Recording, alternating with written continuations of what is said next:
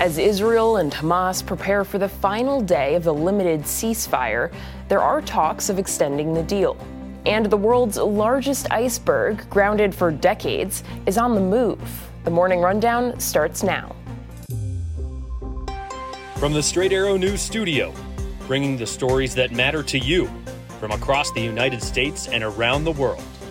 This is the Morning Rundown.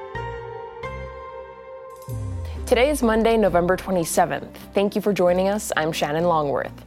As Israel and Hamas prepare for the final day of the four day ceasefire agreement, the two sides appear to be open to extending the hostage release deal.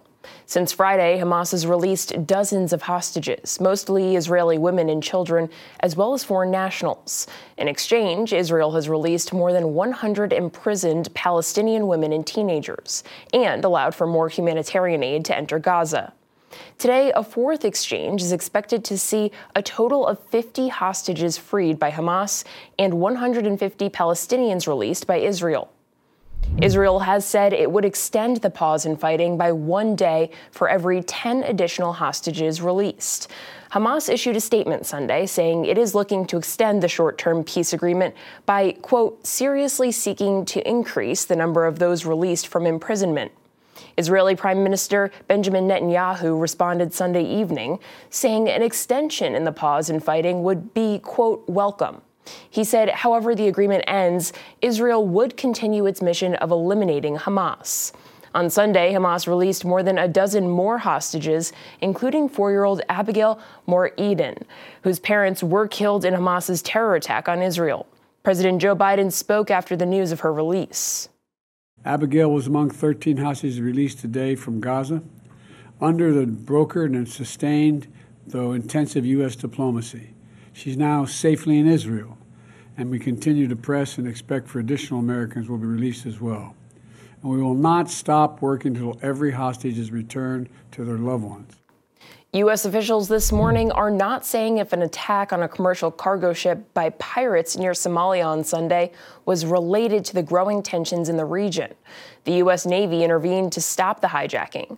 Officials say two ballistic missiles were fired hours later at the Navy destroyer that responded to the scene the missiles were fired from the part of Yemen that is controlled by Iranian backed Houthi rebels. The U.S. is investigating Iran's possible involvement. Police in Burlington, Vermont have arrested a suspect in the shooting of three students of Palestinian descent who were wounded near the University of Vermont on Saturday. The suspect, identified as 48 year old Jason J. Eaton, is set to be arraigned today in connection with the shooting. Police say the three students, all men in their 20s who attend other U.S. colleges, were shot outside the home of one of the victims' relatives they were visiting over the Thanksgiving holiday. The shooting scene was also near Eaton's apartment building. Police say the gunman fired his weapon at least four times without speaking. Two of the students were wearing traditional Palestinian scarves at the time. Authorities say two of the victims are U.S. citizens, the third is a legal resident.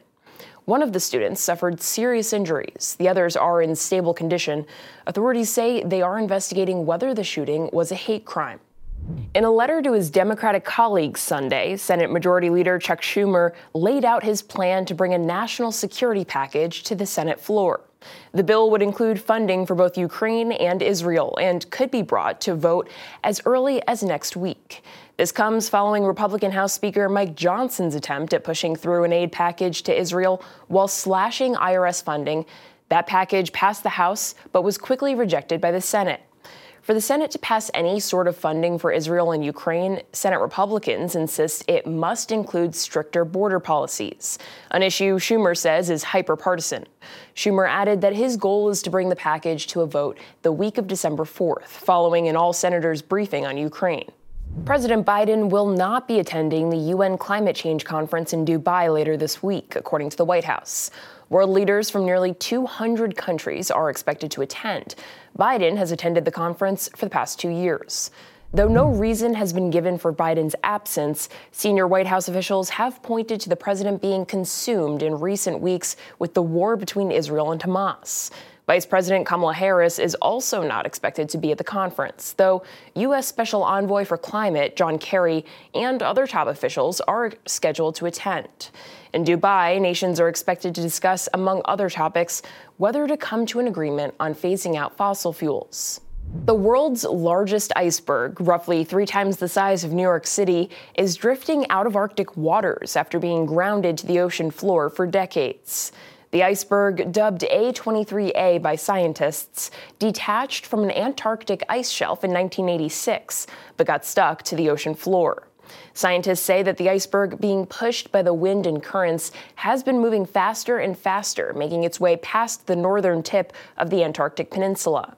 The reason behind the iceberg's sudden movement is unclear, but scientists say it is less likely due to changing water temperatures, with a scientific consensus that eventually it would decrease in size and lose its grip on the ocean floor.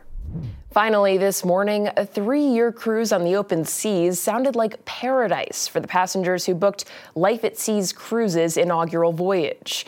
However, with just days to go before the departure date, the dream trip of a lifetime was canceled. Passengers who were willing to spend almost $30,000 per year were promised a trip that would cover 130,000 miles, nearly 400 ports, and over 130 countries. The three year cruise was scheduled to begin in Amsterdam on November 30th, which was the third departure date told to passengers after delays. On November 17th, passengers were notified by the Turkey based company that the cruise was not happening. The company admitted it had no ship. Another cruise company had purchased the vessel it was planning to use.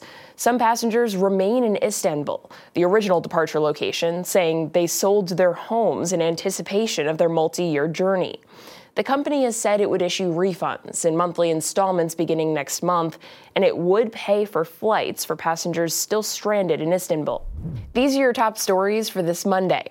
If you're a subscriber of the Morning Rundown newsletter, in today's edition, we take a look at today's Cyber Monday shopping events by the numbers. If you're not a subscriber yet, head over to san.com slash rundown to sign up.